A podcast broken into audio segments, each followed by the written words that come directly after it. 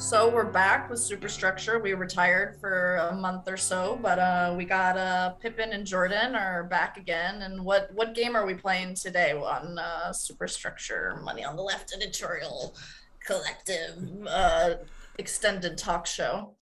Before I talk about what we're going to talk about, I have to plug our Patreon because um, we please support us if you can. Um, there's some fun goodies on there, but um, yeah, we're trying to do some cool uh, like expansion stuff institutionally, and uh, Oh, are we? well, I mean, you know, you'll find out. More more cookies. More- More, cookies. You can have some cracker, cheese, some broccoli, Some uh, some mint ice cream, Yeah.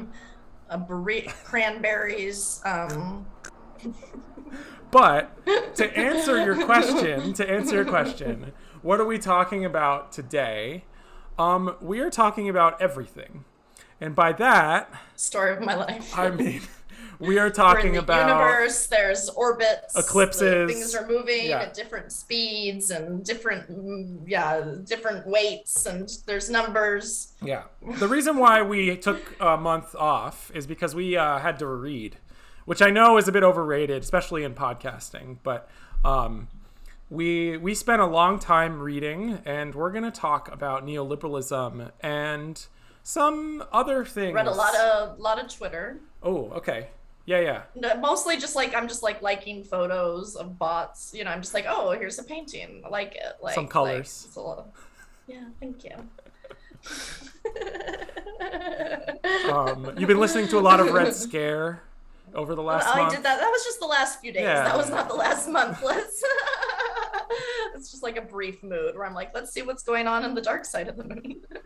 So we have a we have a really big episode. It's very large. It's a it's a behemoth of an It's episode. about a four-hour. Yeah, this corresponds to the subject, one of the key subjects of the episode, yeah. because of their their style, which we love, and ha- also, but it's it's a it's a completist. Yeah. And and we the girth is because we're going to be talking a lot about Adam Tooze.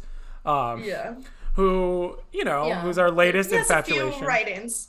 I don't know if yeah, infatu- I don't know if infatuation is, but yeah, it's it's our well, we have weird infat. Some of our infatuations are mixed, right? Where it's like, let's see what's happening here, yeah. So I'm going to but uh, but with the interest, you know. I'm going to lead with the title, which we don't always do. But um oh, interesting. I'm terrible at making titles. I I know. Um yeah. the um the title of this episode is we were never neoliberal what now so this is of course a reference to Oh, no. the uh, very annoying philosopher uh, latour who has this line we were never modern Just needed to know more about him, actually. yeah i mean This is a good teaching moment for you. I'm just like he's green. He's he he he he's, he shows some things. I, I have no idea. yeah so his, he's Some people hate him. A lot of people. he's a french philosopher so that's why people hate him Oh. for starters I love I love the French. His first name is Bruno. Another reason why people hate him. Um, but he he uh, he has this term "we were never modern" because he has a very flat ontology, and by that we he the the thrust of his the main thrust of his argument is that modernity itself um, is a is sort of it's it's a fiction in its own on its own terms, and so we were never modern, i.e we were always a s- sort of immanent biological nature. Um and that's you know i, a, I com- a kombucha. I I I am weed. I uh, therefore I am. oh weed. there you go yeah yeah i i weed Yeah. therefore i that? weed Megan Megan Fox or what was she? yeah saying? yeah megan fox Yeah. uh said i want weed and then the guy i think who she's dating or married to was like i I am have weed no fucking idea. and so then that apparently was enough for her which you know what You feel, To- you feel to each their own you know i mean yeah, I guess. Yeah. Well, we'll see. so yeah yeah megan fox is is married to bruno latour um but anyway Is he's and he's he's and he's French and still kicking and uh writing about the world is not modern. Well, right. So the point of his What is the world? so yeah, he's 74 years old, and the point of his "we were never modern" means that we it's flat, right? There's all something fictive, and, and I'm not doing justice. The world is flat. It's a lie. I'm not doing justice to his full argument because I don't necessarily really care, but as a rhetorical mode, I do like this sort of we were never assertion as a as a sort of ontological argument, right? So when when we say we were never neoliberal, that has a, has a similar shape to what Latour is arguing, though we would never agree with Latour. And I'm going to talk about that more um, in in. Uh, it's an ironic title. It's it's so ironic. It's just it's just a, a Latour pun. um, and again, just to, to make sure listeners know, we're going to have another episode where I am trying to wrangle Natty into some sort of argumentative thread, uh, which is luck with that. which is that most go really well for you. Yeah.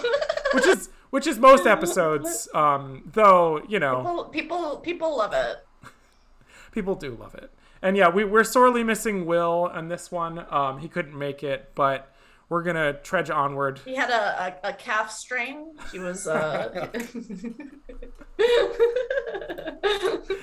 Apparently, this is this is a basketball game, and we're not gonna get away from that metaphor. But without further ado, let's start on the actual argument, Natalie. So, that's I thought your job. I I, I provide the background pitter patter, which is its own argument, and you know this. so I'm gonna ask you to describe. No, I'm kidding. Um, uh, Oh God, I don't know.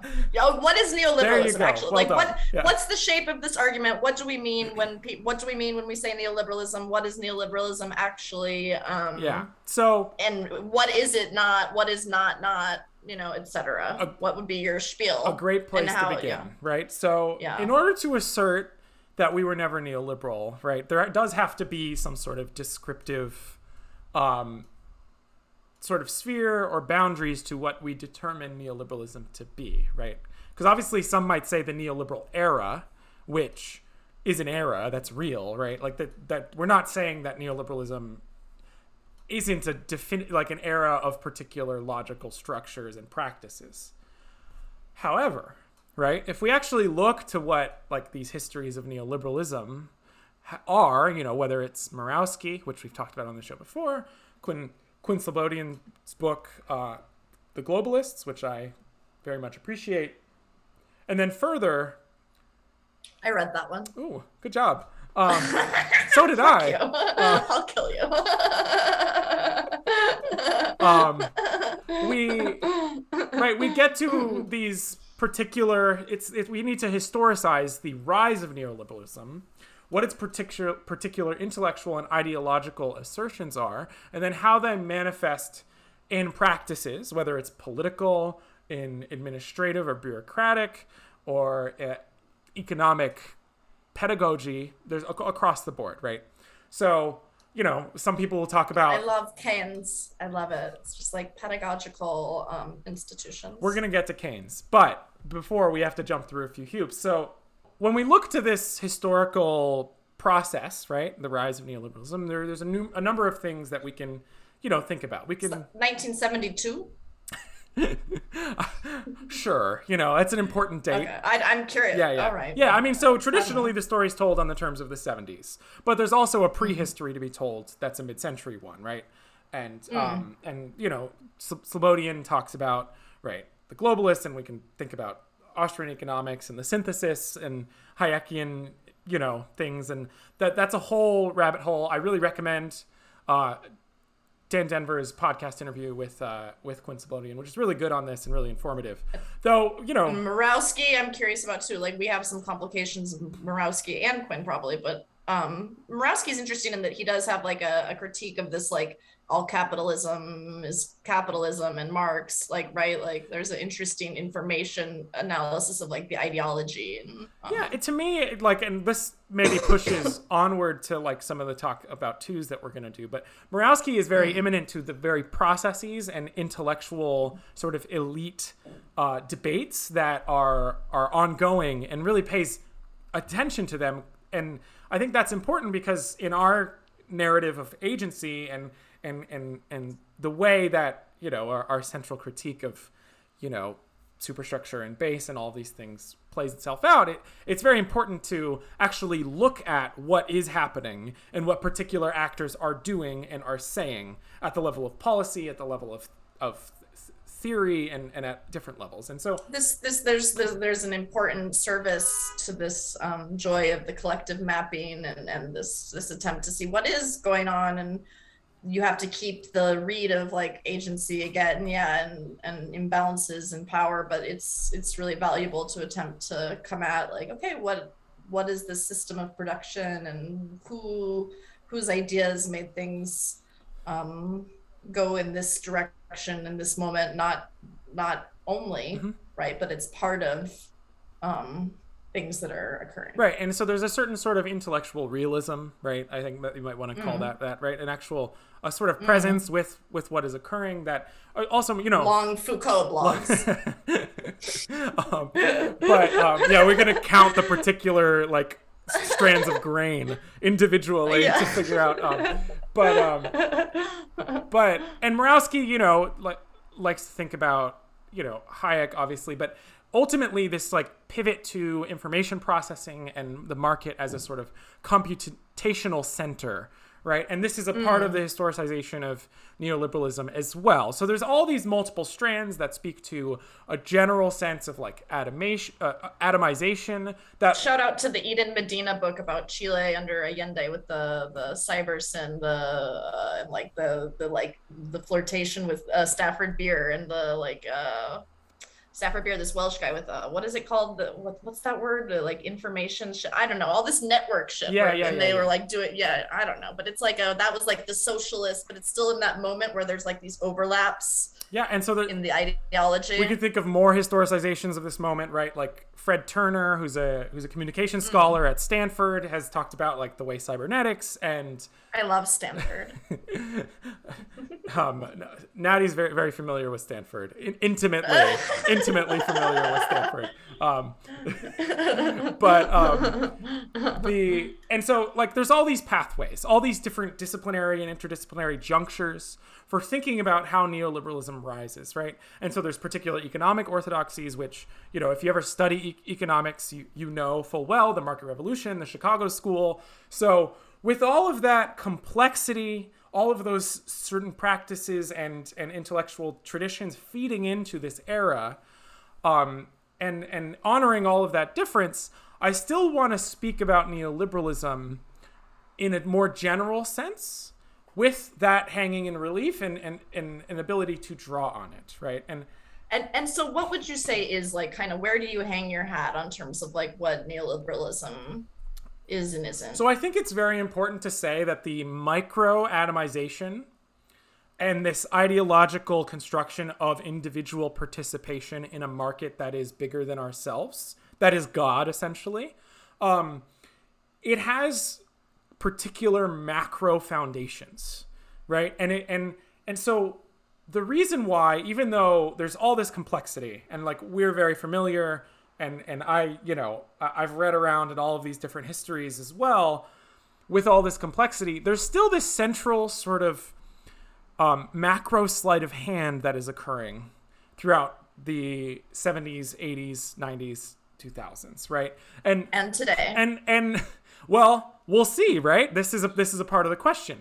So this macro sleight of hand, which the work of um, David Stein is sort of invaluable for for understanding its social role in incarceration and racism and and in tamping down the uh, the progressive sort of revolutionary um, momentum of the 60s and 70s um, is this real cleavage and and and marker of independence and distinction. Get it together, Natalie. Get it together. Um, Don't you know that's part of the together? Yes, I. you can't have the together without the uh, the the space in between. Um, but um, so this distinction between central banks and and then state governments um, is a really important one that is a construction of this market revolution, right? It doesn't mean that there was full central bank coordination, like openly as a matter of public discourse beforehand. This would tie in probably to the the Martial, right? The after redlining. Correct. Um, There's all these contingent histories yeah. in that as well. I mean, I like to give. I like. I have a little bit of Tooze in me that likes to give a hundred links. Yeah. Like if you're really, if you're really intense, you can follow a hundred threads. and and where the two the two threads that I really like to put together for the social aspect of this is Jakob Feinig plus Uh. David Stein, Mm. which tells both Mm-hmm. the sort of longue durée history of monetary silencing as well as the very particular um, sort of social force reaction of the mainstream react like reactionary elites in the 70s and 80s at the level of macro policy. And so this construction through carter and the reagan revolution away from full employment and uh, the fed's real uh, a sort of mandate and, and, and legibility of full employment as a problem in the post-war era moving into a naturalization, literally the natural rate of unemployment at the level of macro policy. So I love, I love, I love nature. um, and what's and what's the parallel with the state government? Because state governments, there's like kind of you have this um, yeah, the tax revolts too. They're like this. There's that scarcity built into the state government design, and so then right. So, uh, a part of this exiting of what some call mid-century Keynesianism, which is kind of a misnomer anyway, but a part of this exiting of It was not Keynes. Keynes is not my daddy. well, well, I, that is certainly not the case for is daddy. that certainly won't And won't be the case for hockey everyone we talk about on this call because Keynes is certainly people are, are certainly someone is someone's daddy. Um, All right. Well, if you went there, you know it's not it's not my fault that COVID gives erectile dysfunction. Um, all right, we're gonna we'll get to Tooze later. Um, but but um, he's gonna love this. Um, I know it's the worst part. Like this is the worst part of podcasting. Is just realize the worst. in The worst. of like realizing I just have to like actually be a bitch. Yeah, People yeah. are like, no, that's that's exact. I'm like, I'm sorry, I shouldn't be such a bitch. you're giving people uh, a They're window. like, no, you sh- you should. um, and so and so like there are different ways of describing this right like obviously there's the the uh, monetarism of interest rate policy the tax to spend balanced budget side which was always again a kind of fictive sort of fictional pr- process because we never really balanced budgets right this is only this the particular fictional gimmick, like Sally Rooney or something. Just like okay we're gonna come back to sally rooney but we'll get we'll get there um, we should do a whole episode on sally rooney I haven't even watched any of that shit. I only know to make that reference because I listened to Red Scare. like I said, we'll come back to Sally Rooney. Um, don't. It's a You're touching on a. It's a, you're, it's a gun. this is more important to me than any of this fucking neoliberalism shit. I, I, I'm, I eagerly await whatever the fuck it is. but um, but and so like throughout this process, balanced budgets, uh, Fed independence, we have the Volcker shock, the inflation, and like and the the uh, tamping down of organized labor. Right, these are the like the destruction and real de-radicalization of organized labor. The the, the introduction of coordination at, through the gig economy, right? These are all these developments and dynamics that uh, come to be part and parcel of what people talk about when they talk about neoliberalism, right? The the cost benefit analyses of bureaucratic uh, violence, right? And and and how this neoclassical paradigm comes to really predominate. But it's important to say that these micro the micro neoclassical um, emphases, right? Micro Catholic school. It's like you just there's incentives, Well, this this sort of individual individual incentives in the forest. this reduction, right? This reduction of causality into as feeding into a, a market is, of course, as the most sophisticated, right? As the most sophisticated historians will say, this is totally ideology, right? Really, in practice, it's state planning of Everything a certain set of practices uh, that are ne- that become neoliberalism. So I want to honor those practices too, right? Like these cost benefit analyses, and like you know, to to shout out our friends at Death Panel who go in the weeds about health policy and the way these I still. love weed. I am weed. Um, Fuck you. um, um, they No, and well, in really documenting like the deep austerity of like the consequences of the deep austerity ideology, and also like the journalistic aspect of like kind of who represents this like austerity, eugenic, abandonment, right? Like uh, um, the ideologues of that, and then also like documenting in policy where it's just like this ideology of scarce money, just like they're like means testing every it's like i have to means test whether i like can breathe right, Right. now like through my left nostril you know and i have to like count how many quarters i have like in my pocket Yeah. you know and The most and that's like and then f- fill out a hundred forms and then biden's like there's some good mexicans or something. I don't know. Yeah, yeah, yeah. like- And the worst of this- I don't know. right so the worst of this violence absolutely plays like plays out.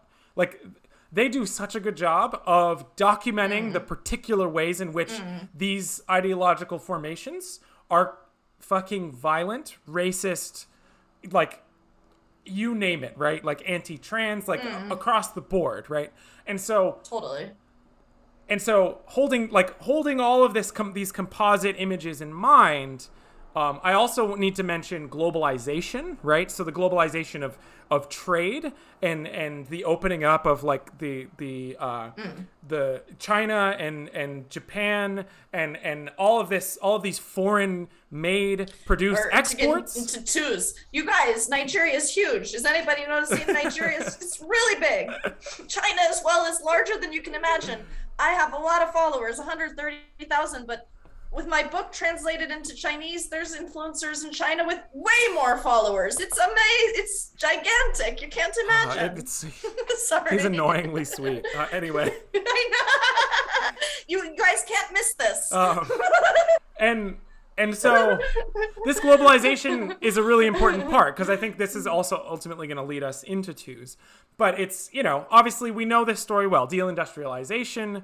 Uh, you know, Gabe Winant has a book about this in the um, in in specifically in the Midwest and and how that this leads to service economy. you call Pittsburgh the Midwest. Well- respect. Look, I I don't know anything about the Midwest. Um, I mean, it, it kind of is. No, but you know, the point is that you uncover the truth.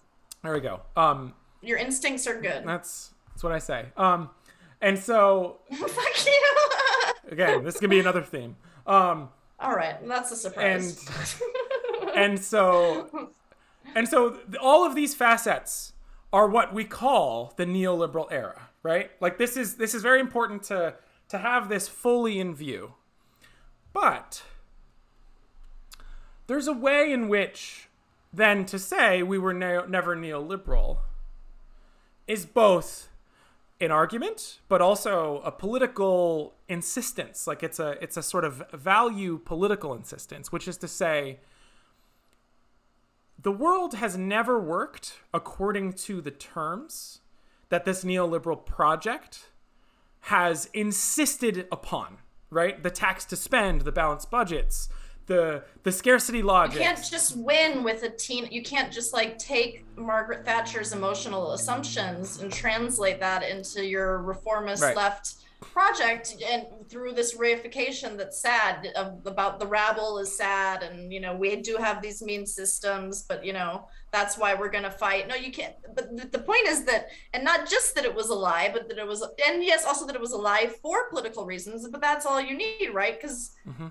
uh, you play the politics and the fiction Yeah. right And and importantly, this lie is not just something that happens where the right just like lies well, right? This is a consensus lie no they uh, yeah. among among Keynesians, among neoclassicals, among the elite. paul krug paul Among- krugman's pretty good Well, Krugman as well. Again, there's some there's some ambiguity now potentially. We're gonna get to the coin stuff later too, but i'm not one of these people some people i just i can tell have just been reading krugman for decades and i'm like i don't i didn't do that Parentheses. and he has like two and a half million followers i'm like uh, parentheses wonkish. Um, i don't know see i don't know what that Yeah, means well, it's- like i do but i it's don't It's how he originally blogged about MMT. Uh, and so oh okay So, Nice. Yeah. there there's a way in which saying we were never neoliberal it's very important to say and and and I think also again to I'm going to call on our our archive. Our our interview with Dan Berger and Emily Hobson is really important for this too which is to say archivo de money en la izquierda. Which is to say, not only were there activist resistances to neoliberalism, so this story of neoliberalism on full atomization and individualiz- individuation is not true on its face as a matter of historical record at the level of activism, protest, and resistance, but also, um, Act, act up. yes, I mean, there, Sarah Schulman, Exactly. Death Panel's been on that. yep, too, and yeah. um, and Emily Hobson with the with the with the new book with uh, with Berger, and he Yeah. has on seventies, but she also has on the on the gay stuff. Yep. Um, and and the gay stuff. I'm like the biggest dyke on earth, the gay Yeah. stuff, but like the lavender about like the the economic political stakes of like the radicalism of the gay uh, movements in that Mm-hmm. And- time and, and documenting those movements. and the anti-NAFTA like protest as well, and like there's all of this, and which is not to say any any protest movement. nuclear nuclear bombs. There's a, like Yeah. or the nuke and the 80s we, we forget like anti-nuclear was I mean like there still is a thing, but like huge uh Yeah, precedents. let, let alone like b- black freedom struggles, you know, throughout that time as well, right? So there's all this. a, a struggle that always I Exactly. mean, you- to tell any history of, of the hemispheres all the hemispheres without centering Mhm. the history of black struggle is is an eraser So at- erasure because it's always So at the level of that sort of hegemony discourse, that's another way which we were never neoliberal. But then I think ultimately for me, as a, as a matter of like causality and emphasis, this particular macro story, with regards to the elite consensus that constructed over the course of the 20th century what became the neoliberal paradigm, um, it it's there's certain levels of knowingness with regards to that it was untrue, right?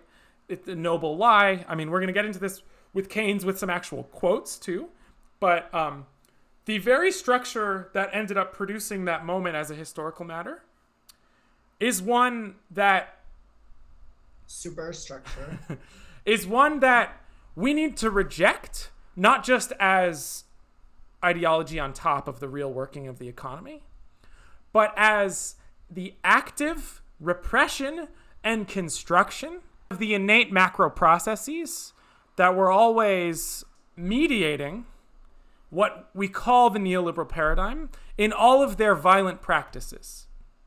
And it's a paradigm that isn't just like born out of nothing either, right? It's a continuation of other paradigms that are interrelated, right? Other paradigms of violence and there's shifts and we're mapping shifts and there's also no absolute continuity. It's not like there was only ever one thing that was born in 1603 or something, I don't know, in in rural Holland. No, I don't know, but um Um, we're going to talk. because you- some people do make do that you wanna argument, talk right? about- like neoliberalism yeah. is just capitalism Right. and, and then yeah. we could talk about bread yeah. prices in the Dutch Republic if we want, but Bread is important. Gotta get that gotta get that. bread. but um, but I think I, an important like an important part of this that I want to note then is that this repression people have believed it right this is essentially i think our critique which is like you said Right, they're like this. The, the market is like Right. this. It just happens. This is- but we need it with a left way. right yeah. this is what the forces of society have produced materially right Mm. Yeah, yeah, and yeah, this is the the determinism, yeah. determinist hegelian view of the historical era is not finally, to look He- finally Hegel is not to look the rabble, the rab, the rabble of the world unite. is not to look to what the underlying and persistent ontological structure that you're insisting upon is, but as a, as an as analysts of neoliberalism, which I think variously Mirowski, Slobodian, and Tooze do, is defer to neoliberalism's historical force in their analytical process. And so this is the central critique, and this is why our argument. Well, the immanent mapping, there's an interesting distinction, like to an extent, like from someone like David Harvey, who like he kind of tries to do like, okay, let's like map like the specific historical class forces moment, but he's like very much has this water physics nature thing. Whereas whereas and Slobodian and Tooze and them Mirowski, they do like push back against that current to use another water metaphor. But um they're like, no, we need to actually like map like not everything's just a water system. Like there were Yeah. certain proportions and weight ways things moved and regions and conferences and things that happened and and they're part of a piece but at, but at the same time there's some of this lurking still yes. of that yeah. and we're gonna get into method too because Tooze really spells it out very clearly in his own words what what that what that so. immanence to like that immanence to the historical forces he's very self-aware. That's exactly. Like, I mean, he, he's very aware of historical method and where exactly. he is at. And he says it outright. Oh, yeah. He says it outright. So we're going to yeah. talk about that. He, he, knows his choices. But the reason yeah. why, and the last I'm going to mention of Latour here, the reason why I, I like the shape of Latour's argument, even though I vehemently disagree with the content, um, is because it's an attention to, like, for when we say the word modernity, that that implies a set of relational and logical structures that are presupposed. So, unless we're reflexive about what we mean, we're affirming certain aspects of what neoliberalism describes as itself. And it's the same thing for capitalism as well. It's like when Adam Tooze in one of his more recent pieces, uh, like uses he's like beating himself up at his reading list for his class. He didn't, you know, he's like not an affirmation of Friedman, but he's like, ah, oh, well, another good Fed document that is an historical thing, but he doesn't even hedge that much. Would have been Milton Friedman, and then he puts it in the end. It's like this like it has some of that where it's like well milton friedman was immanent to what was going on and is part of the rec there's not enough of like a it's not just that it's not just that friedman was wrong or it's just like yeah yeah it's, it's like the, there's like a certain missing critical citational praxis right?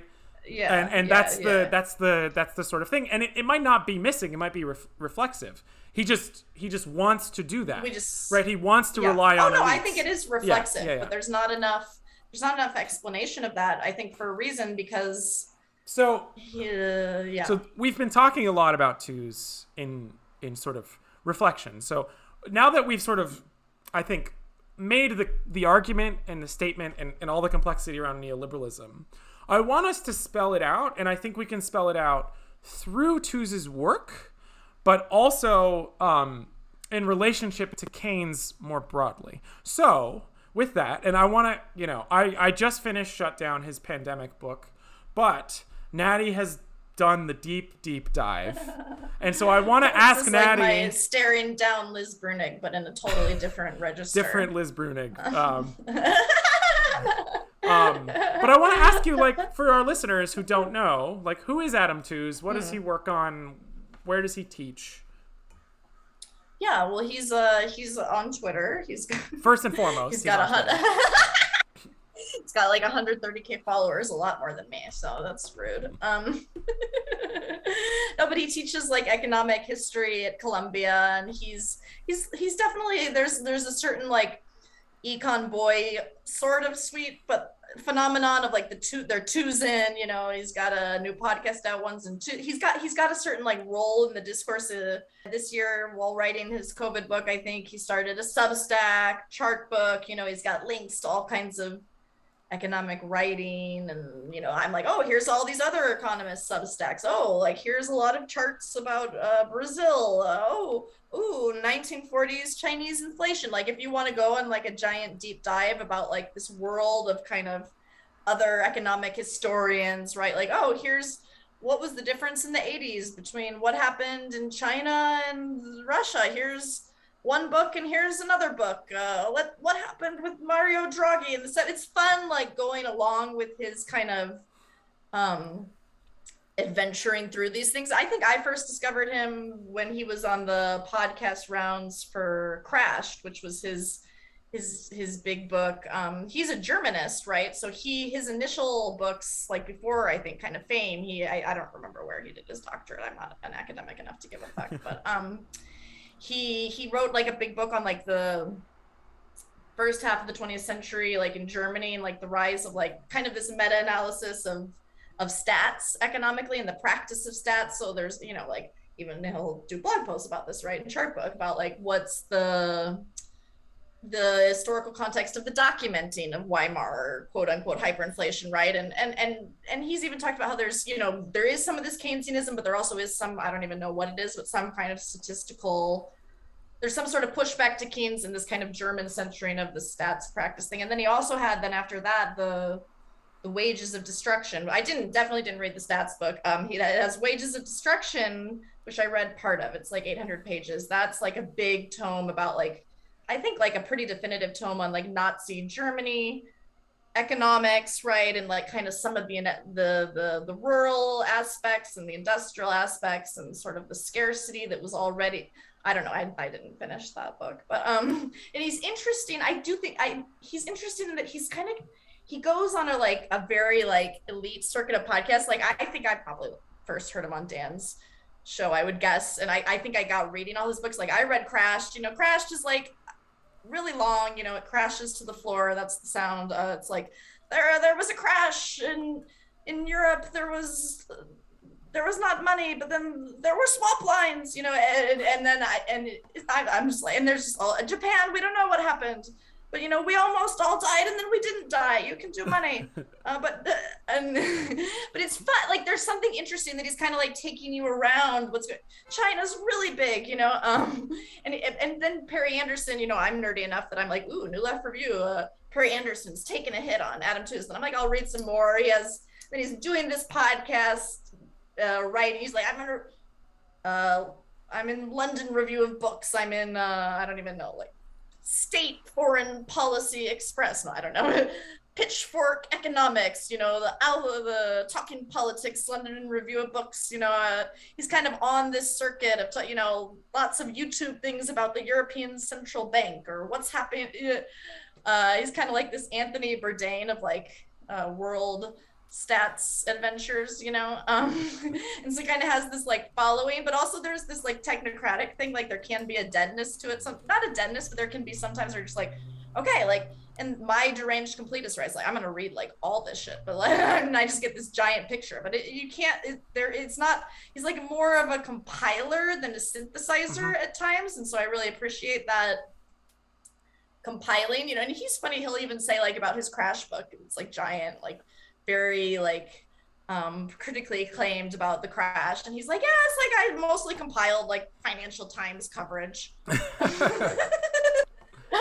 and his policy and his his podcast now, which is sorry, is uh one ones and twos, I yeah. think, for foreign policy, and he's like, we start with two numbers, and then we just riff uh, IMF, you know. Um, it's interesting eh, but there there it's a really good introduction to kind of what's going on. And then yeah so perry anderson did his his book uh, sorry his piece on on all of Tooze's work. And also there's the deluge which i think was my favorite of his. Deluge is kind of about like this world war one um this this kind of parallels. He's good at at times with like historical character in a way. Like he in wages of destruction he's good on like kind of revealing Stalin Hitler differences, but he has this good Germanist sense of like, okay, there's Woodrow Wilson, there's Lenin, there's Trotsky, like what are the different and like there's American hegemony on the scene coming and like what and there's Japan and like kind of what are the players, what are the decisions, what whether you agree with some of his conclusions, he's very avowedly like a left liberal. Like he feels like that time period like vindicate like his history he feels like vindicates his his kind of his like foreign policy uh like declaration in a way but it's very interesting and i think is like his most coherently argued in terms of like I can follow the thread. There's less of a throwing stats at the wall, right? Um, and and like the centering of the German Russia war. But uh, yeah, anyway. we're gonna get into I think some of the particular like problems, but it's important to say, and I think if you didn't get from Natty's uh, breakdown of her completionist uh, uh, investigation is, you know, he not only is he everywhere, but he's someone that in the discourse is of regard, right? He has this this Ivy League sort of aura about him, and and people are, you know, people post tweets about like, oh, he cited me, you know, with excitement, um, and and I've been toast. um, but and so like so there's like these two moves we want to make here, which is like obviously we the reason why we're we're using his work here is because we are sort of captivated by the the scale and scope and and coherence of it methodologically um, I woke up, I was in the airport and COVID was happening. Yeah. I was really in history. I was there in history. Once again, it was happening. We're gonna It's like Richard Pryor reenacting his heart attack on we're stage. Gonna, we're time. gonna get into like, we were dying and I was there. we're gonna get into the in media res thing that he does.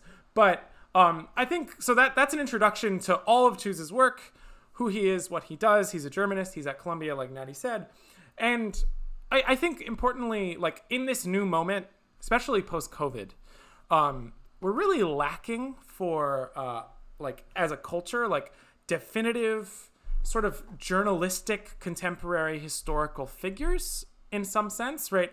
Um, you know, I think there are some ways in which uh, David Graeber filled that role at times in, in more macro sense, but in in the right now, like he wrote the postmortem on the financial crisis of 2007 2008. Um, he he wrote the postmortem that's pretty definitive on the COVID pandemic financial crisis slash tactics that were employed, and this is his role in the culture. So there's a reason why we we are reading and including and considering um, his work, which I think is is a compliment. What are the banks doing? Yeah. Ezra Klein is there. Ezra Klein's like, I see it now. The banks are doing things. um, which is a compliment to him, but also then, of course, because we're this podcast, we're, we'll we'll open and to a sort of critical gesture uh, later on. And so, with all of that, like all of that detail now, I want to pivot back to our question of neoliberalism. I'm actually going to read from Shutdown, which is his book about the pandemic and the COVID shock, which we obviously know. I mean, it, it this is the big thing that you. This is your thing where you're talking about the ways in which money was new, that the statements that came, the way the veil and neoliberalism does change with right. And so this is where we come to my thread from March of 2020, which uh, received some pushback at the time from scholars of neoliberalism, like postmodern scholars like Martin Konings and and others, um, who are who basically my argument is neoliberalism was over at the start of COVID, and this is a, it's a rhetorical both trick but also a, a, an argument in its own right, because I I don't believe neoliberalism ever was right as a as a historical matter, sure, as a set of practices, sure but as a matter of describing the world as it was working, absolutely not. And so, um, what COVID does is reveal that. And I think it's important to say that reading Shutdown, Tooze's book, um, and Tooze, for those who don't know, is on board with MMT, you know, t- speaks with and about Stephanie Kelton all the time, cites the deficit myth, um, uh, agrees with MMT. Tankus. Yep, you know, cites Tankus. Because because because he's an immanent guy. Like he's like, okay, this is how things are Right. working. I looked it up. Exactly. That's what's going on. So there's something refreshing about But that he's realism. not super politically invested. I mean, he also though is citing a lot like Noah Smith, who's got 200k followers, who's just like drop MMT is like who's the most like, neoliberal. Um, but yeah, and- I'm piece of yeah, and so. I'm sorry. and so I'm gonna I want to read from Shutdown and and and and sort of definitively use Tooze's analysis to to you know make this case that COVID that I that I made over a year and a half ago that um, COVID revealed the not the non there there of what neoliberalism was as a matter of his history Richard, Richard Stein. as a matter of like his the operations of finance, right? And so I'm gonna I'm gonna read from Shutdown, and um, we're gonna talk about the like, and this is Tooze's essential conclusion um, to what 2020 meant, right? So he he he writes, uh, the year 2020 was all about survival. The immediate economic policy response to the coronavirus shock drew directly on the lessons of 2008. Fiscal policy was even larger and more prompt. Central bank interventions were even more spectacular. If one married the two in one's mind, fiscal and monetary policy together, it confirmed the essential insights of economic doctrines once advocated by radical The Keynesians two, gen- two genders. once advocated by radical Keynesians and made newly fashionable by doctrines like modern monetary theory.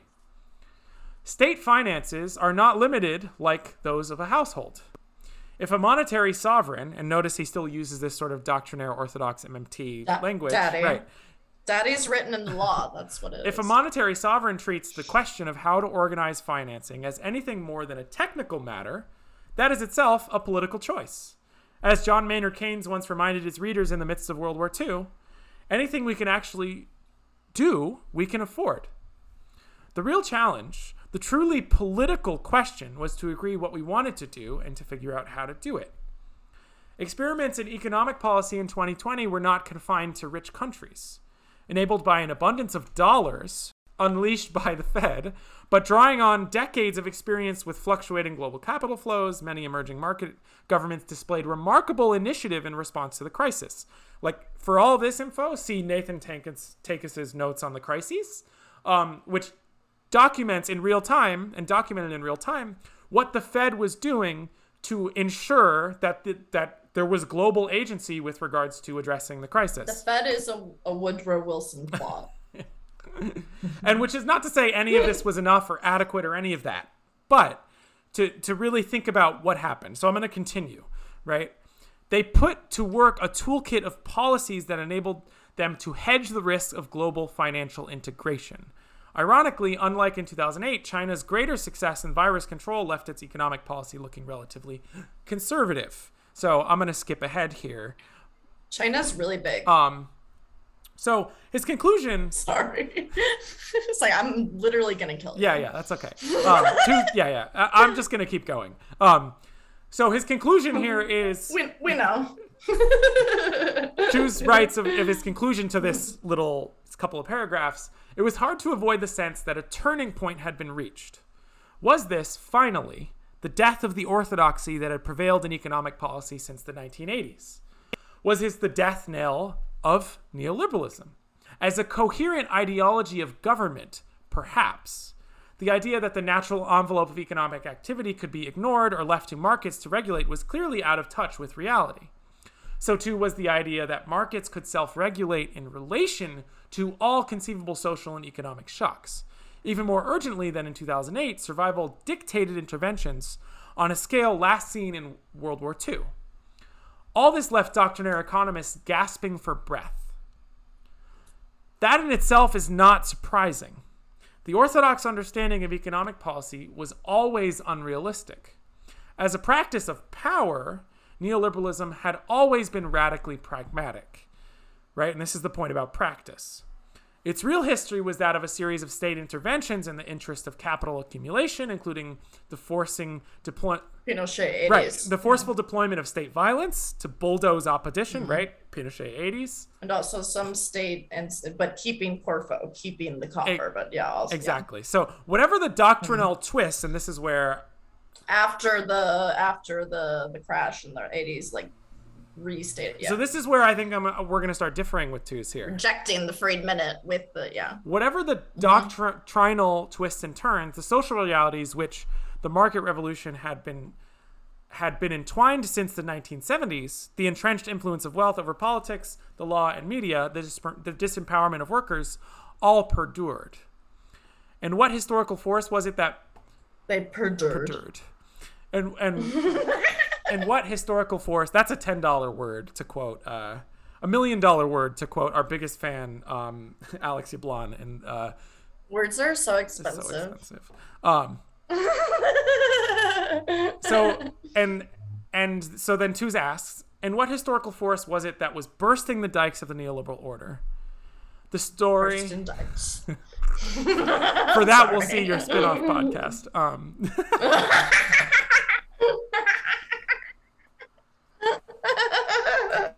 so he writes the story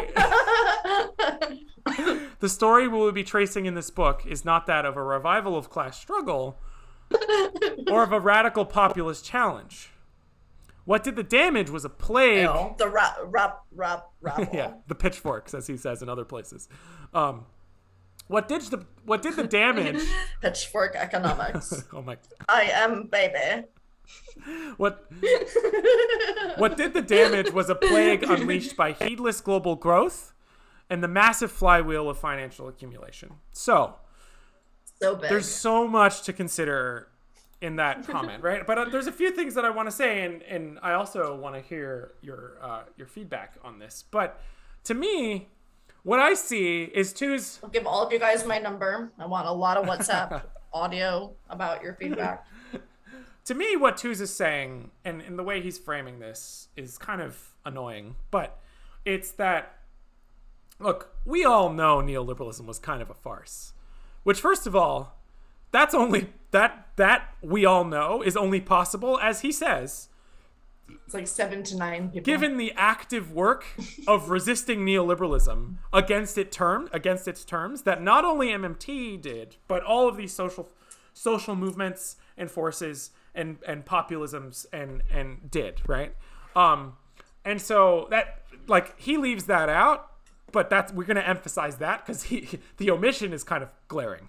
Um, but so it, it's sort of this like bait and switch at the like in the in post neoliberal era, which is like we kind of all knew that neoliberalism wasn't really real. But then like in the 90s everyone was saying like no, we need to cut taxes and blah blah blah, right? I love Bill, Bill Clinton. It's pretty cool. So this rewriting of that history doesn't take into account the active struggle from within, right? It just makes it just ascribes the end of neoliberalism to a passive there's a good if you want to what a what a two is called uh, a gloriously Euro trash um show called 1992 from That's Italy. That's when I was born. oh really? That's that's me. That's a good year. Gloriously Euro that's, that's me. Um, Germany. but it's this rewriting right of that history in which says oh we we always knew right and and sure like you know i'm sure people are saying that now but importantly at the time right this shift is not just a response to response to natural forces right there's all this intellectual challenge that goes into making sure that any crisis can be taken advantage of, right? And since 2008, which too sort of suggests, um, all this this work was done, right? And and and you know, to in making MMT legible, um, you know, AOC did this work not only, but and and the Sunrise Movement and and others in in the MMT space, but is a crucial component of this. So it's not just about gloating, but but I like like we were right, but I do think what's important here is this, and then we get to Tooze's limits, right? Which is it was social forces. I'm outside of this social forces. It was a plague that did this, right? It wasn't Foucault and stats. it wasn't class struggle, the the Anthropocene. right? It wasn't class struggle. It was nature, right? And we have our disagreements with regards to framing of Mommy, mommy cans and Krugman. we have our disagreements with regards to um, framings around class struggle as a sort of univocal negation of capitalism and blah blah blah. but can I can I quote his blog? yes, please. It's kind it's kind of hilarious to see John Maynard's Zoom backdrop. He had a famously rich collection of antiquarian books. And look at that screen. So this elitism that that Tooze avowedly des- is is like desirous, right? It's it's libidinal almost. Um, it it colors his narrative, but I think we can move on to like a more important takeaway of this book before we then move into a question of method, which you already talked about, which is You might have been thinking of the soaring magnificence of King's College Chapel, the heartbreakingly beautiful centerpiece of the college, to which Keynes devoted so much of his life. Parentheses, my own alma mater. okay. So now Was built. So now I'm gonna go on a tangent about Keynes. I've, I've you've, you've angered me enough, right? So, um, this is why this is crucial, right? This sort of we know better elitism of Tooze, like oh the the the elites know better now, like which is a part of our argument at Money on the Left is that there's a paradigm crisis and things are shifting, and all of these practices, they their grounding is unmoored, right? That's a part of our argument. So we want to say attention to that is really important, and and Tooze is correct about this, right? And he's correct to cite MMT as well. Um, and and MMT was ahead of the you know the the, the analysts of the likes of Harvey or other sort of historical materialists who are only grounding the question of neoliberalism in um, in the sort of social social forces perspective, right? Purely of class struggle or or labor movement challenges, because because Tooze is right. The labor movement, wow, there is ambivalence here, and there's a lot of strikes going on, and it does gain, it has been gaining ground, uh, in some sense. Though of course these are it's all contingent and ongoing. Um, the the dynamic of price rises versus like labor versus capital fighting over scarce assets and accumulation and then price rises and inflation it's all shattered, right? That's that means that's total garbage, right? And and um I think uh, I think um, Tooze describes Brazil. Is it he describes as a shatter zone, or let's see. Um, but but importantly here, right? So there's this sort of double move we're making, right? And so I want to affirm that, but then I want to get into the very key point, which is enga- his engagement with Keynes, and then his technocratic elitism, which comes out in his Ezra Klein interview. Um, well, he's and he's afraid of yeah. We'll, well, right. He's afraid of the pitchforks. What he calls them. I mean, he has this whole his whole Substack. Wait, but he's afraid of himself too. He knows that he's an institutional Keynes guy, and he knows too that like the good can be done that way. He he has this weird tick where he's like, the fact that like part of what solved this was not all the politics, but was like literally a technological solution, a vaccine. Like a like that goes above the green new deal is more urgent. It's like what? That's why are those in contrast? And then also he's like um he feels his own institutionality that he's and he sees the possibilities like you do what you can where you are and then he's like oh but i feel guilty about that because i'm not willing to like really look at the politics. But then it's like this weird reification. He like feels bad about being institutional but doesn't want to embrace being institutional but he knows it. I don't know. It's like why why can't you do an all at onceness of I don't know the immanence and the struggle. So I think there's yeah, and I, I can talk about this, and it, it, to me it comes down to his engagement with Keynes because we've talked about methodologically the historical part, which is his Hegelian side. Wait, wait. Oh, because his alma mater was built over the course of a century from 1446 to 1531 in three separate stages that reflected real capacity constraints in the politics of a dynastic shift.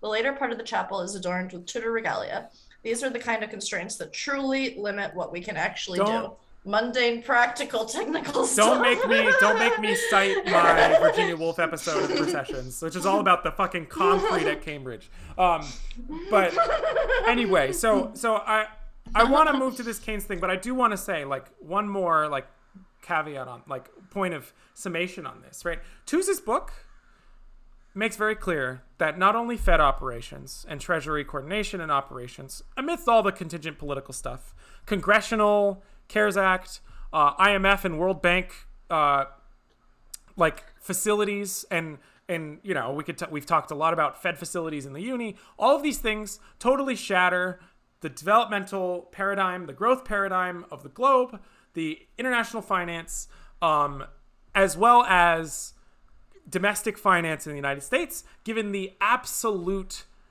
just surge of money the Fed injected into buying treasuries, right? Which sort of provided a ground for the entire world in various ways that were inadequate to spend um, and, and take on debt and deficits. What's the difference from the private bank kind of because what's the like moving force in terms of the treasury versus the typical like what's all the kind what's like the quick review of the architecture there? Well, I mean, I think there's a lot You're of places like, to go, you. and I do hate you.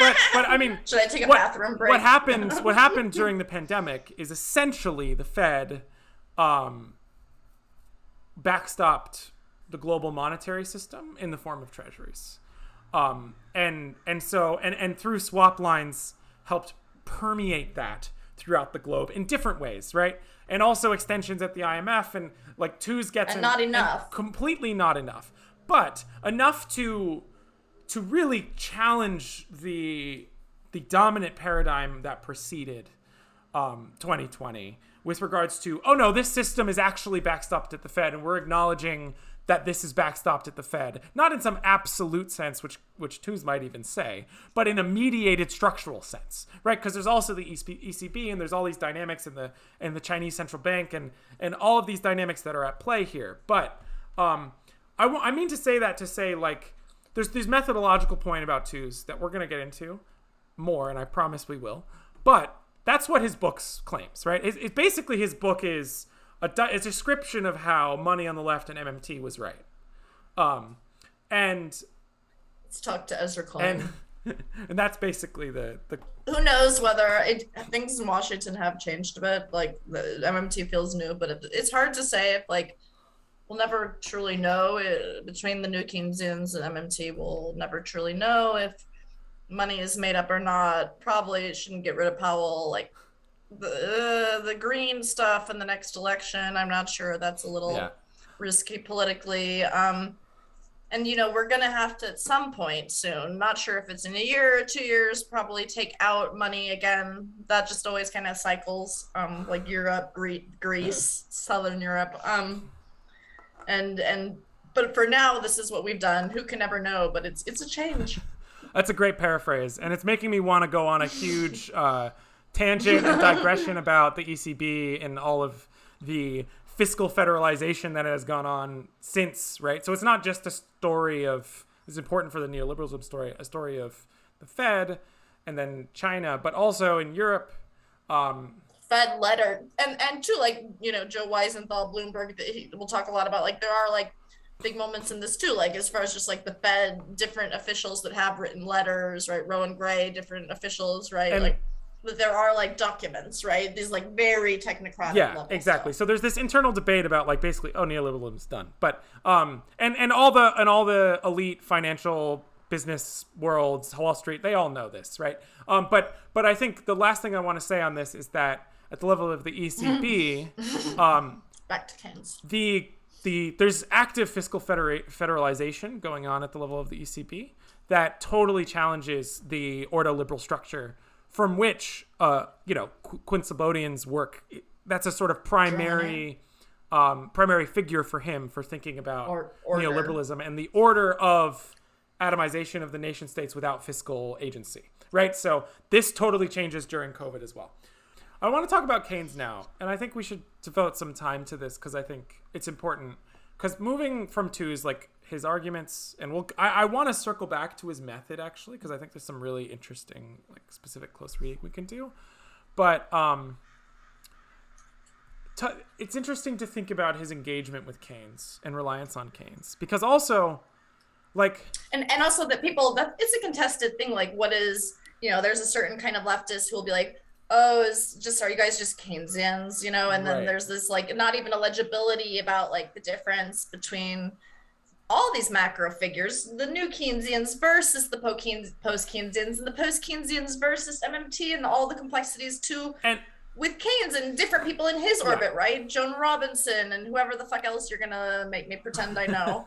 um Lerner and but there is this but people will just and, and you know an interesting source like um a lot of people might know who are nerdy like the Geoff Mann Yeah. on Keynes, which we there's things we'd affirm and things we wouldn't, but that also does document sort of this dark Hegel within Keynes to an Mhm. extent and this patronizing thing, but maybe misses some of the what is what is immanent technique, right? Um, but like but we agree that you need to criticize this colonial gaze. right.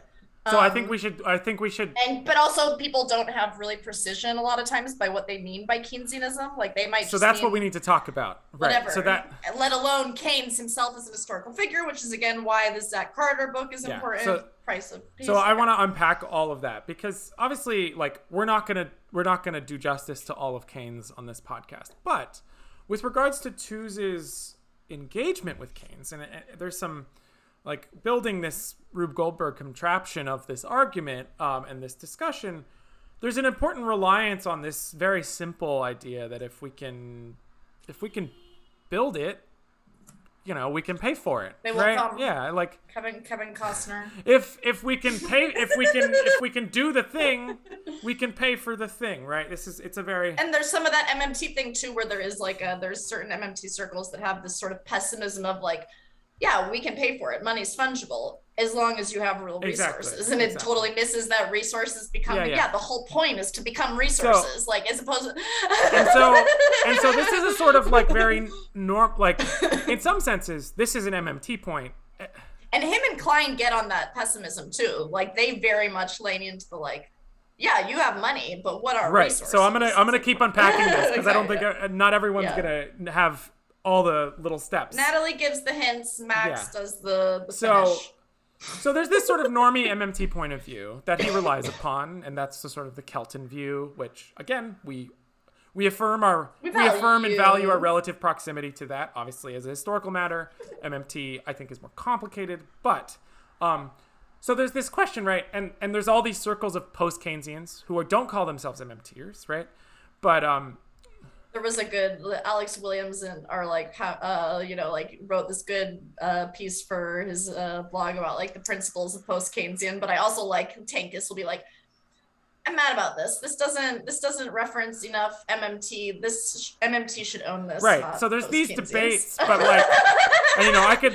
I should. Del- no, it's okay. We could get into all the different. Nathan, will, Nathan and Alex will. Yeah, we can get into all the debates about like the different sides of the post Keynesians fighting over MMT and and fighting over Keynes and fighting over the sort of the moment which we're in now and all of these things. But I do think there's some there's just like a really meaningful way in which MMT grows through and with Keynesianism, but not the Keynesianism that becomes dominant in macro policy um, in the 20th century, right? Keynes Keynes's analytical work gets buried by Keynesianism and New Keynesianism. His Bab- they buried his Babylonian madness. Happens to the best of us like so i want to affirm keynes in all the brilliance. I actually don't know that much about don't don't worry about it. Yes um yeah uh, but we can we can affirm keynes in all of his analytical just brilliance and then also attention to the arts and and you know attention to this sort of uh, romanticist period oh, yeah, the... and and all of these things. And but the opera he wanted because you had the politics to keep the opera going. Well not only that but just his Im- embeddedness in this sort of modernist moment of the pre-world war one uh, ts eliot. uh, virginia woolf and and more. Um, mm-hmm. but the there's a really important distinction to be made between mmt and between keynes. And and ultimately also between the post keynesians as a matter of method and then as a matter of politics. And and this is you know this get can be commented on from the likes of you mentioned Tankus and and and others, and some with like sort of this deep historical knowledge in the history of economics and with within MMT and adjacent to it. But um, it comes back to Tooze, right? There's a real elitism in Keynes, and so I want to read from because I think this this is ultimately what Tooze is speaking towards as a figure, right? Um, I want to I want to read from funny enough, uh, Auntie Scott Ferguson's book.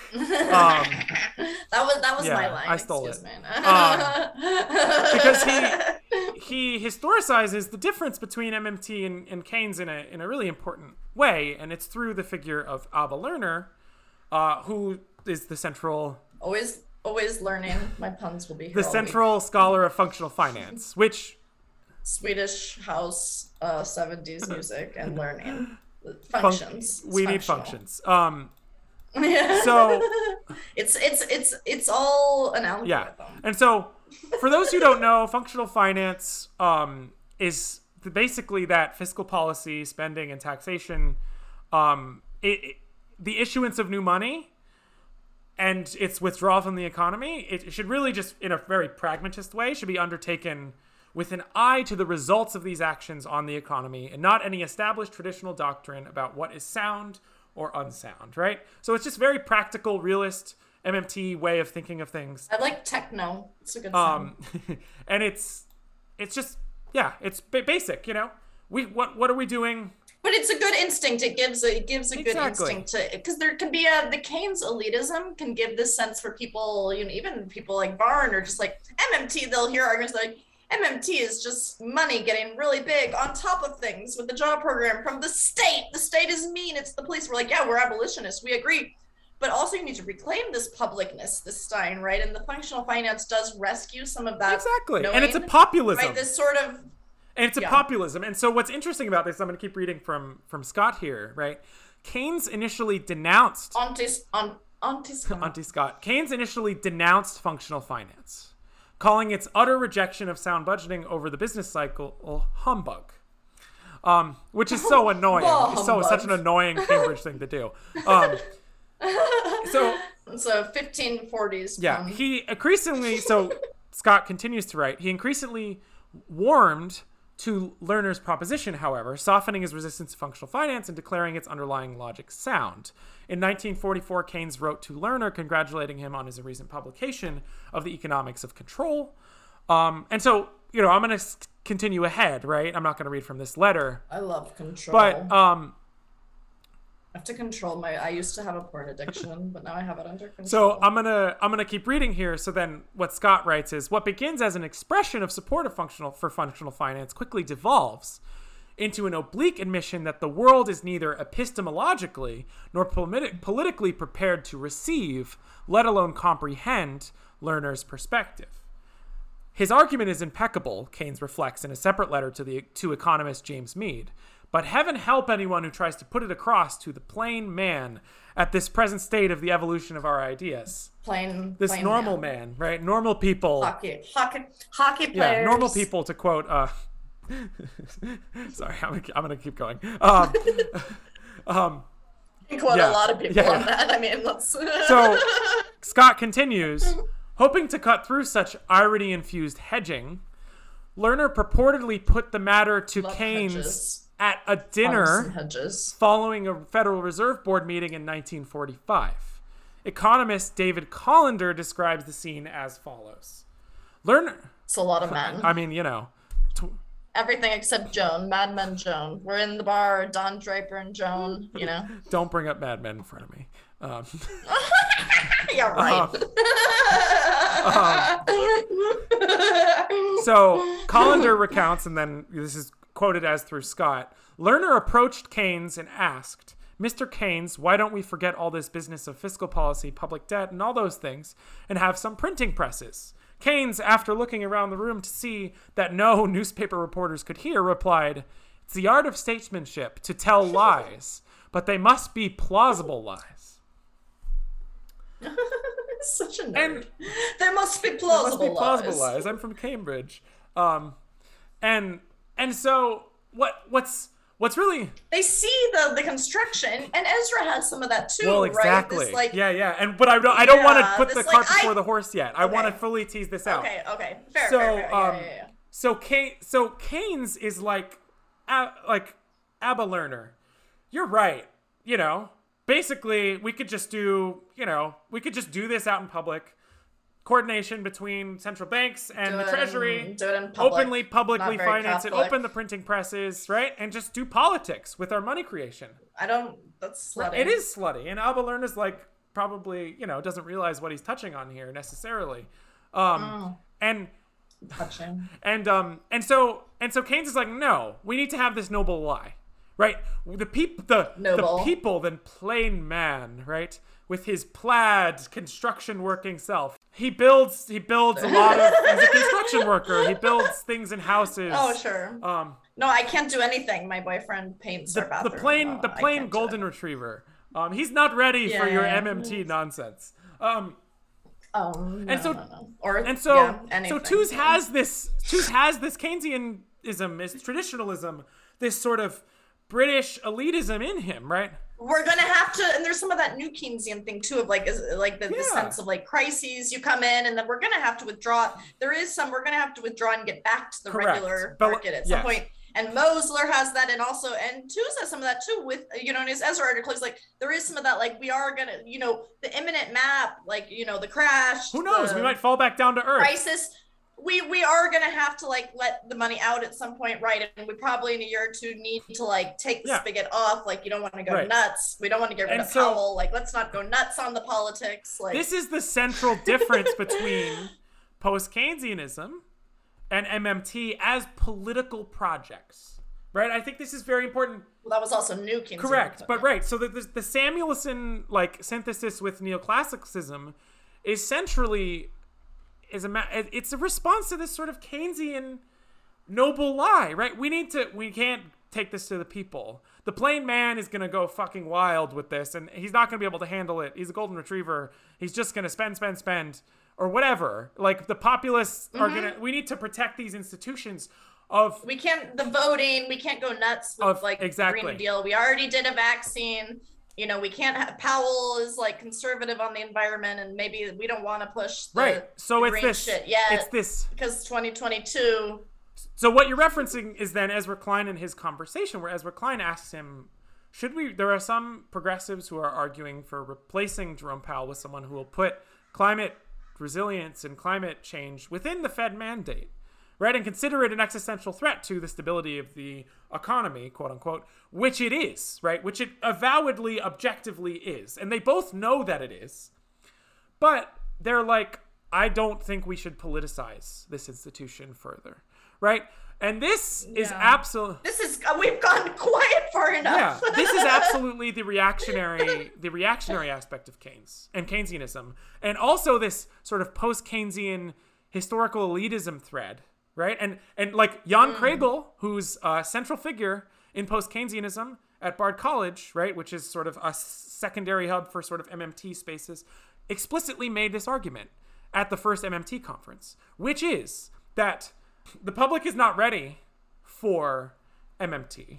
We need to keep lying to the public, right? And we need to reframe this origin story not with some story of of uh, the hierarchy of money. Or like Rachel Maddow, I remember years ago, I was like Rachel Maddow on the AIDS crisis. She like worked in that world, and she's like, you know, we we couldn't get out, you know, doing our technocratic behind the scenes. We couldn't let people know too much about it because actually the popular sentiment sentiment would be against the actual reforms we needed to do if they found out. So they can't right. know. And this is how you manage HIV. Right. I mean, that worked uh, fucking fantastically. Thanks. Um, uh, well, it's a little Eisenhower yeah, exactly. from the well, right. I mean, yeah, and, and it's sort of obvious that Maddow's not on the left now, but I think it should. No, I know, no, but, but, it's just but an interesting. But it's interesting. This is the same move. Klein, I remember, move. like Ezra Klein. I think when he started, whatever I don't know, Vox. You know, he's like he'd have Rachel Maddow on the early. He's just been immanent to the things and when you know, oh Rachel Maddow. I mean, he's just wherever the thing. And it is really interesting that Tooze is kind of accepted in a certain left press, and now in this sort exactly. of Ezra world. It's an interesting. He knows both there is sides. more of an avowed.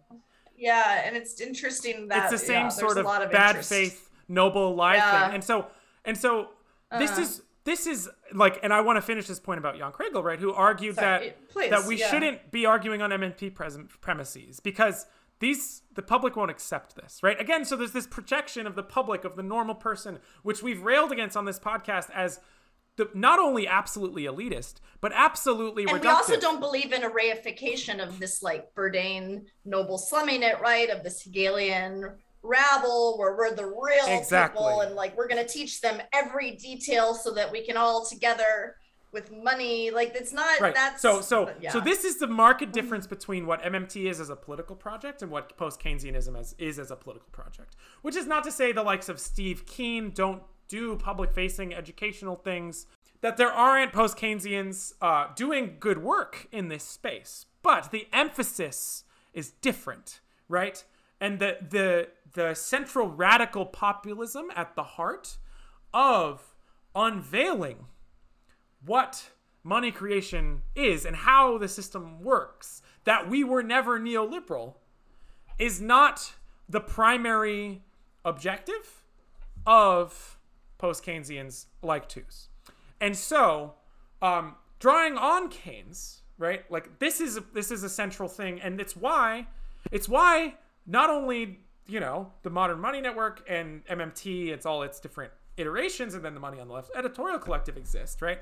It's because fundamentally, we believe in public pedagogy and public education as an interdisciplinary a democratization of right. access on whatever small scale whatever small and, library is a library and, and because the technocratic elitism is still always going to pit black people against the economy right and it's going to pit migrants or mexican um, immigrants against the economy because Puerto Puerto Rican Floridians. There's not this east. That's me. Um, there's not this. There's not this ethos of democratization at the heart, right? And this is where the radical abolitionism needs to come in to this political calculus and analytic mode. So we were never neoliberal. What now? The what now is what we've tried to speak to on this podcast, right? David Stein and Dan Berger's article, what what is and what could be, right, is very important to this. This is, you know, we interviewed- like yeah, and all the, you know, we have a certain amount of uh trying to contend with the complications of movements, and there's a million movements and different solidarities that are always forming and have been formed, and um citations that we we will be joyful to like keep adding the webs and recognizing the complications that I don't know. I don't know what I said the first yeah, time. Yeah, but... exactly. No, but the, the, the this web and network of in, intersectional, it's interdisciplinary network of pedagogy, pedagogy, and an ethic of democratization. Right, not to see us as arbiters of knowledge, right? That then gets to trace and track and and and run as fast as we can and do as much work and analysis as we can so that we can write a definitive book. This time I was Right. truly in history with the numbers, baby. Right. And For so real this time. But but things are so, so- large.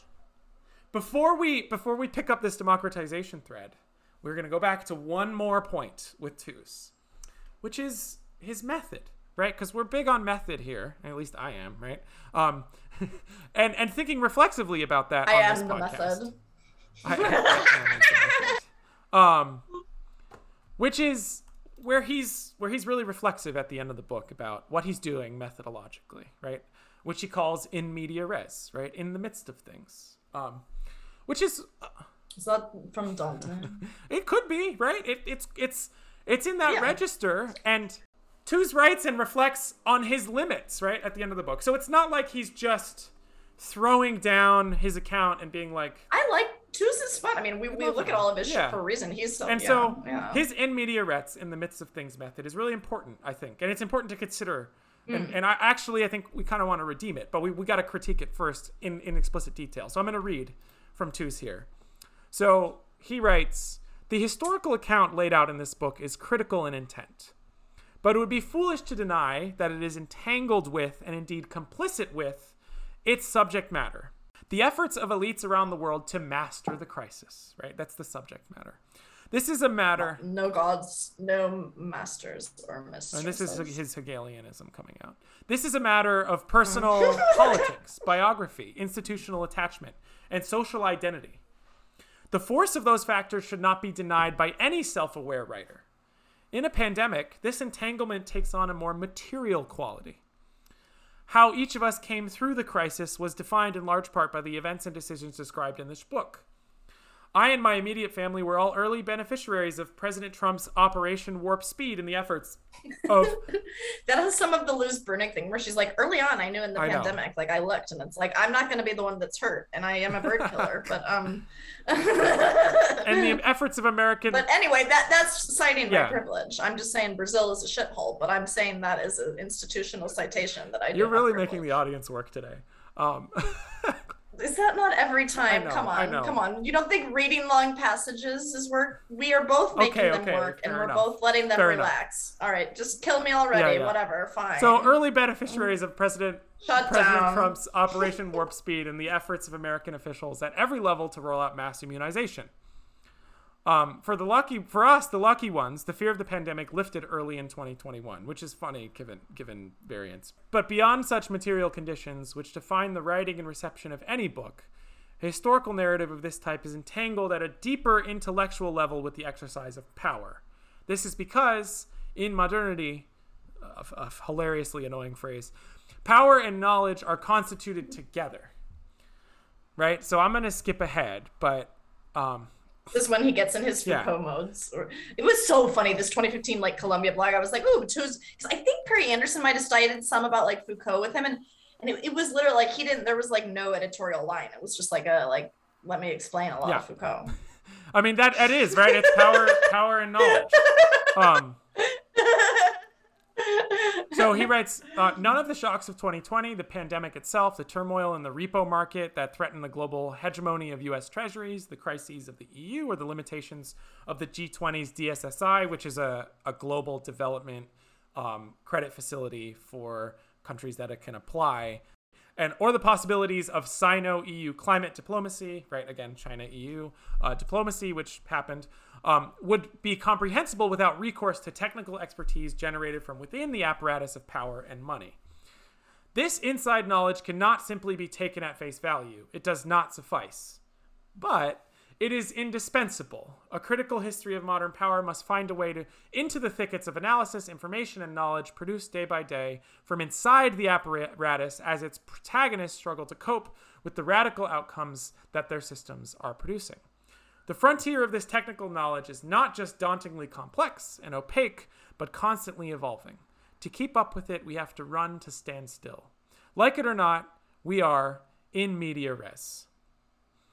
So, you know, this is his justification of his elitism, right? He has to run through elite circles to document every move, to be able and again there's interesting if you if you um uh want to call back to our pmc so we have a we don't have this absolutist location thing. We believe that a lot of people can be involved and and and but that and it's that's that halo i mean i keep going back to the rabble but it's like to call it the rabble means you don't get the rabble. Do you know right. what i mean? But it's this fear of your own idea that there is a rabble and an unwillingness to sit with you know you come from where you come from and that is true but not to but to be so afraid of the truth of your experience where you're kind of ironically reifying it out of this fear of your own condescension is the most condescending thing right, you can what do. We, what is he saying here, right? Inside the apparatus of power and money. Well, okay, first of all, what the hell does yeah. that mean? Apparat- right, the apparatus. apparatus. So there's a first of all reification. Had to get a dildo. Yeah. Well, yeah. right, but this is this is neoliberal. Like that's the important part of this. Mm. This is a neoliberal right. practice this this again makes me think of there's a we already made the the covid and um the covid joke with like but he said there was i was one of the millions of talks i watched but there was one where he's like I think you have to think of the economy, you know, sex is a good metaphor for the economy. And then he never explained it. and I like kept rewinding and he never gave the reason why. I was like, wait, I'm I mean, curious. This is a good purely... idea to see what this says about his ideal. And then I was like, that's and uh, there was no. That's just his Germanism. That's just Germanism coming out. Right? I mean, purely. But, um, but yeah, I mean, so what he's done in this book is his in media res, which again, I, I wanted to actually get to because like. Natty's a bigger you could, bitch. You if you're a completionist, affirm. you could you could uh, you could listen to my Dante episode of Processions to think about what a real in media in media res, but maybe not things, but in in media eternity. Um, also our, our MMT uh, personality Correct. test episode. Yeah, exactly. Also, we, we wouldn't mind if, if you guys want. This is also an affirmation that, you know, Natty has had a lot of fun over the years and in the last month going through the immense Tooze archive. It's also an important, you know, I like canon. I like to read all of Perry Anderson and all of Mike Davis and just do the white Natty, men Natty loves canon for the left. She loves them. New Left Review. Them. I um, love it. New Left Review um, is so good. So so what he's but, but uh, to put a finer point on this, what he's done with his in media res is taken and and from the quote unquote inside said, "Oh, this is not neoliberalism's kind of done. We don't know what's coming next, but neoliberalism is done." But he's done so with a, a sort of neoliberal, technocratic, uh, wonkish method that suggests you have to go in fully and submerge yourself in the apparatus you have to lose connection with the rabble out there to really know what's happening. Right? And we want to obliterate this binary Hegelian structure. And we've done so. I mean, in different registers. Max once again is insisting on on a trio. Right, and and all at onceness. Don't get me started on trio. um, but um, but um, the the uh, the all at onceness of of of thinking like not absolute location, right? Not factory floor, not capital as a machine or a lever, right? All of these. Could you make a list of movies about the factory and how I could read that yeah. in terms so of So first capital? of all, Sopranos. Can think of about 20. I'd say yeah, I was going to say like 7 to 8 out of the 20 could be by Scorsese. the only one who the only the only elite artist who's ever talked to the rabble. Yeah. Factory workers. Um, Robert parentheses Robert De Niro. First factory worker. Um, Second, Leonardo DiCaprio. Uh, Third, Cate Blanchett. Yeah, okay. we've, we've lost track. We've. Um, but so there's this. It's a very neoliberal move, right? I have to go inside fully. I have to go to Foreign Policy magazine to make a podcast. Fully inside. New Which, by the way, Foreign Policy, like the worst liberal internationalism and hegemony of social sciences around neoclassical frameworks, like go to Foreign Policy magazine. I'm sure there's probably been good oh, things. Oh, really? there's probably been good things published there. I don't know. But, well, that's a funny thing too, because there is there is a thing about citation, like right where this imminent map. But yeah, like there are good people he's citing, and then there's like there's this omnipresence that there also are careless. Like I'm I read I read the fucking back and forth of the internet compared to most people like on a nerdy left wing. I've never fucking read foreign policy. And like and and then he's but he's citing it and bringing try the same way this like citing Noah Smith, Yeah. right? Like there is like a if you do get a nerd like me who's follow who happens to know to I don't know, happen to hear a podcast, happen to see a blog, and is like, you know what, I do want to know about the world. I don't have a good access to a good map. I'm not in some Yeah. Program. I don't know. There's a lot of world, right? And I do appreciate, you know, that's again the Bourdain analogy of like there is this fear of the rabble and their type, Yeah. but there there's this reification, but there is a democratic beauty of like, you know, let's dem- let's show people's lives and joys and pains and Right. and where things are and what is there that we're not seeing. But And so um, there's Um. it's it's very crucial here to I think to say this and to pick up on where you are there, right? He sees himself as fulfilling a historical role in a Hegelian sense of like world right. historical. Well, So there's a there's a paternalistic ego part of this, right? Uh, it's it's a, it's Yeah. very patriarchal, and that's important to say, right? Yeah. Um, and and Yeah. what it does is it privileges and the, the Friedman citing, this conscious yeah, Friedman and so, citing, like his right? citational practice, all of these things, right? But what it and, and what it does, Love what it does at the biggest level is it's a privileging of knowledge over experience, right? And and to to not to not account for It's a repression of a femknown. right, and to not account for the but just also the sort of as one metaphor out of a million. That's just there's a million metaphors Exactly. for this type of and limiting of ways people and it's things. not that knowledge and experience are in a binary, right? This would be how he would No. view it. This would be how a Hegelian Marxist also potentially would view it too, right? Or that there's only but also for him is like experience is knowledge. There's this not knowing, so that's why you Well, need. right, I mean, that's the historical synthesis. mass of indexes. that's the synthesis, stats, right? You yeah. experience the statistical Yeah. knowledge, but Oh. but what we want to say is not precise like is that you need to ob- obliterate that as a matter of methodology and think with the constitutive analogies for of experience to knowledge right? So it's not absolute enlight- enlightenment mastery which he speaks to and, he affirms nor is it absolute dumb sensational uh, tactile knowledge formation through pure sensation only right? It's this messy analog in Well, between. everything is this pictures and stories and there's a love for the story right. there's a love for the way this all threads together in complicated ways but the the sort of meta like a thought 10,000 feet method there's something there's a poetry there's a repression of poetry there's something Right. And so that's Max Max used a very beautiful um, phrase in our chats about this beforehand about talking about not in some neo spiritual way, but he said a, a vulnerability to eternity and and and and not having and that. and that's what and that's what Tooze doesn't have, right? Objectively speaking, I think, he, and he says that as much. That's why he chooses to to nestle himself in the in the elites, right? I mean, that's that's his that's his fear and his response. And so we might offer a in media something else, right? A, a, a, in the middle of totality, right? What it, politics, yeah, and and eternity. Every everything, and- and, yeah, Um, yeah, all different qualia of infinity, as Exactly. they said in another app. and and, re- and dancing and offerings and rest in peace to our our friends who've passed away and our beloveds and our and our lost beloveds. I mean, there's so many We're in the middle. relationships Yeah. of care. We're in the middle. Yeah. And and really what in media res is is actually an exclusion of the of the middle, right? It's an exclusion of the broader middle. And this in philosophy gets called the excluded middle. But anyway, um It's a not. I didn't really want to have a bologna sandwich. That didn't sound that good, to be honest. But Just took the bologna I think I want to pivot and then it's up to Will for ordering. Um if if he if, to the coin now. I like to our order. now.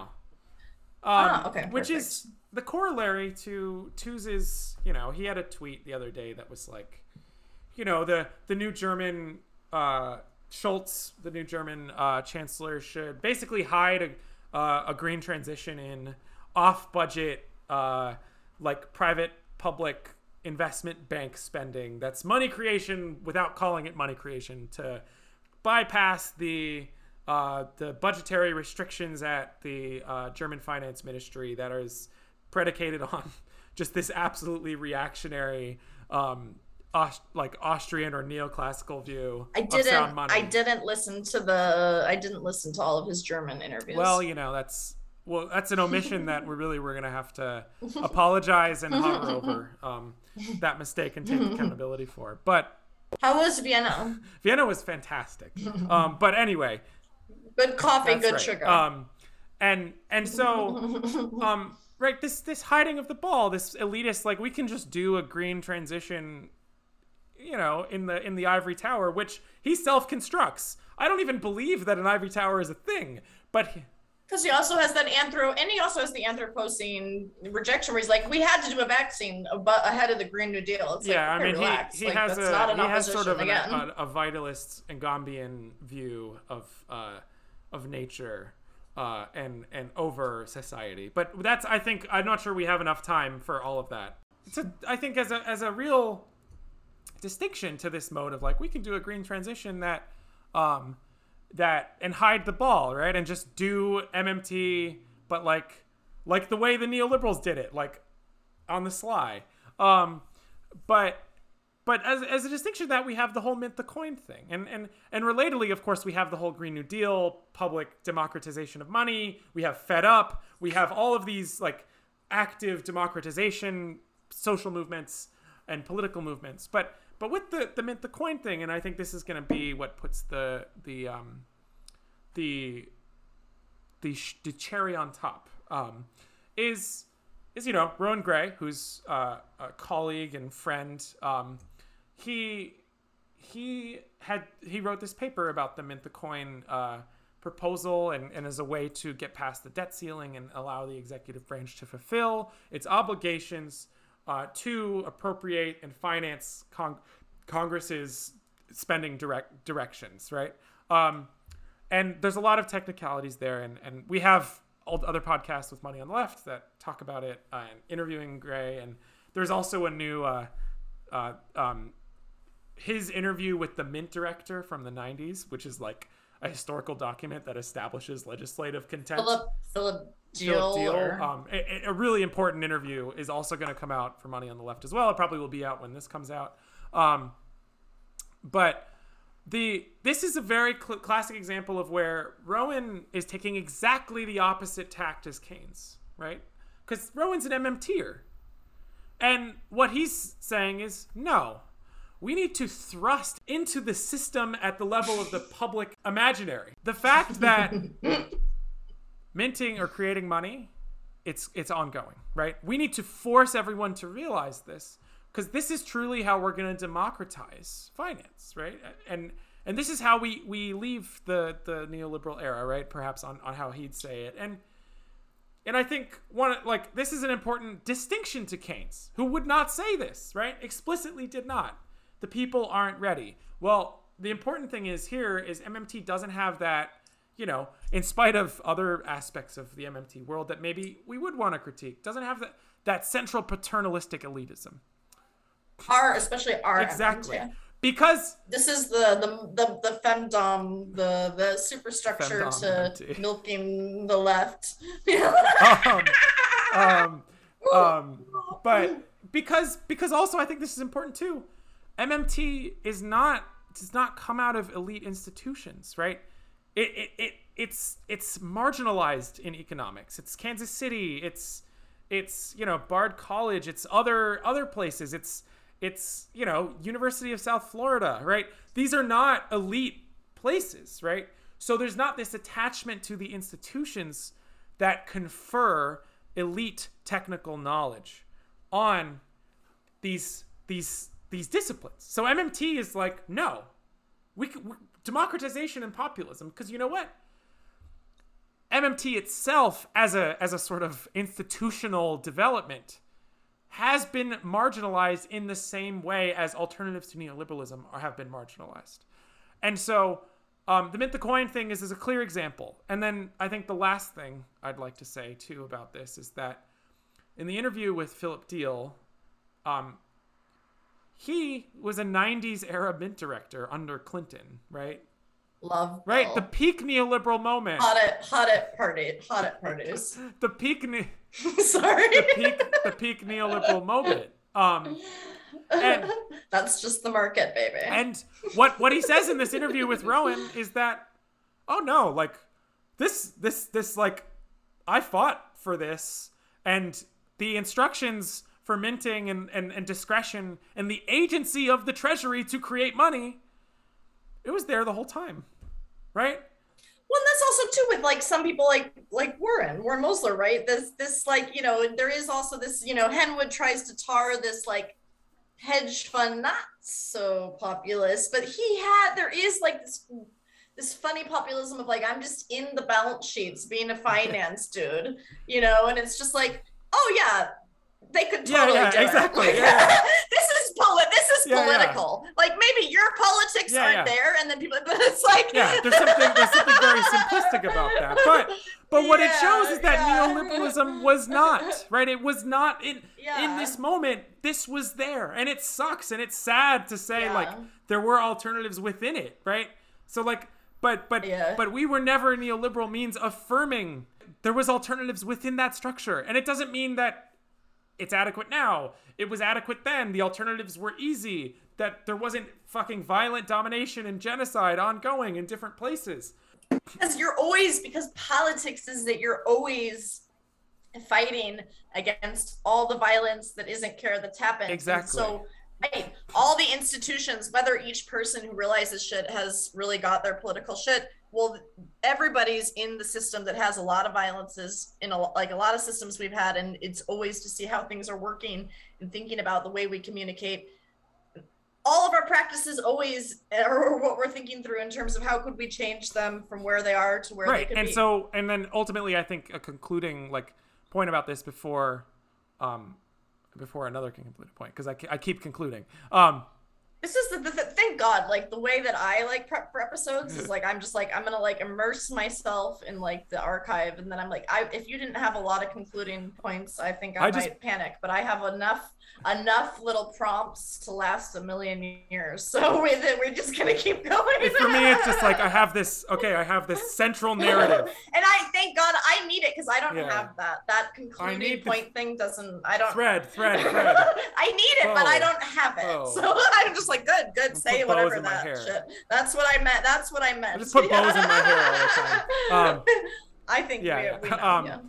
but um it, like so it, what what i think I, like i've termed this which is not like adapted a philosophical concept which you know from kant and others is it's a condition of possibility right there's a condition of possibility for money creation right and there are political limits to that but there are not ontological limits to that um, right, and, and this is the the great like you know Minskian truism. Like anyone could create money. The trouble is getting it accepted.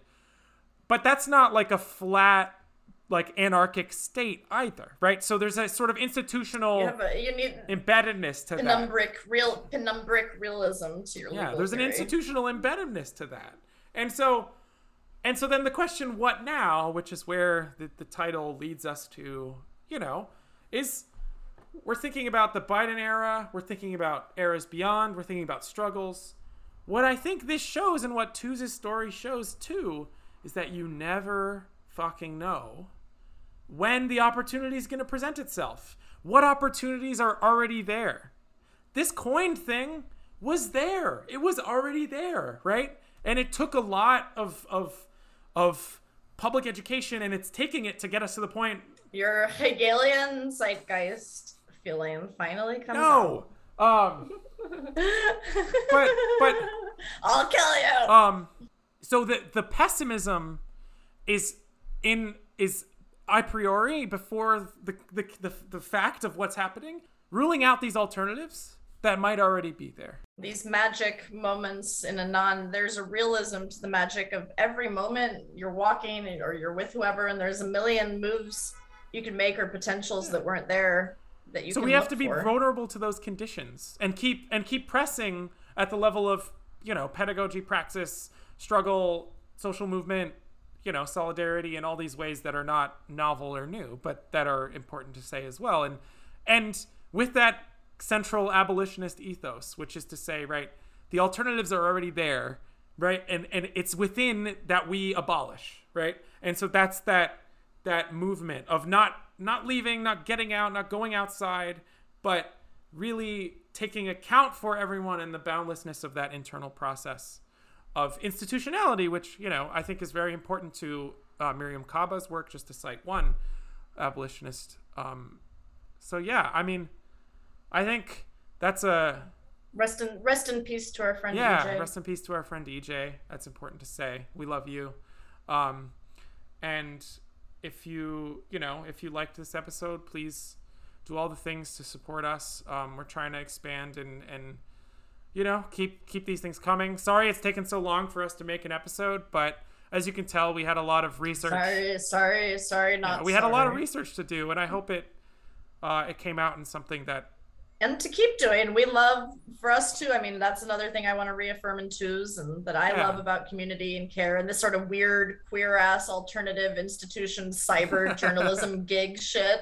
You know, they were in this weird gig uh, Yeah. gig uh, teaching space already. And yeah there's a joy for me to kind of just like go on these adventure quests of like citation and access and sharing with people because it's fun to learn and share learning. And we aren't the 100% experts, but I can read pretty well, and there's a lot of stuff I'm still reading, and that's part of the love of citation too, is giving people guide maps to look at such and so, who looks at such and so, who looks at such and so, and see what repeats, and it's a joy to be able to share these um, these threads and these conversations, and that's uh, a really beautiful, I think, uh, project that we don't have to fear in this kind of self-hating uh, way you know that you know i think it's beautiful that I, I really could i enjoyed i mean i read about fucking everywhere afghanistan and italy and china and i fucking i mean there, but there's also some yeah i don't know no, but i don't there's know I, there's I a real beauty not in the sense of that map too, but also like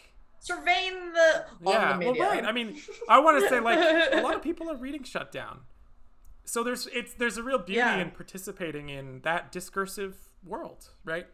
And and and as is Yeah. the case with all participation, that participation is also a transcendence, and so it's and and, and so you know we we bring though that analogical coincidence of our perspective to the table, and you know we hope you enjoyed what came of it. So.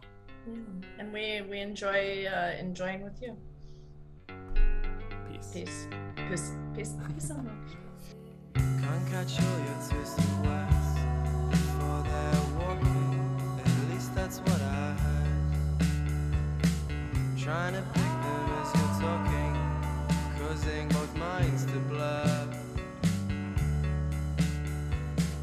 Taking shape, they fail you, each one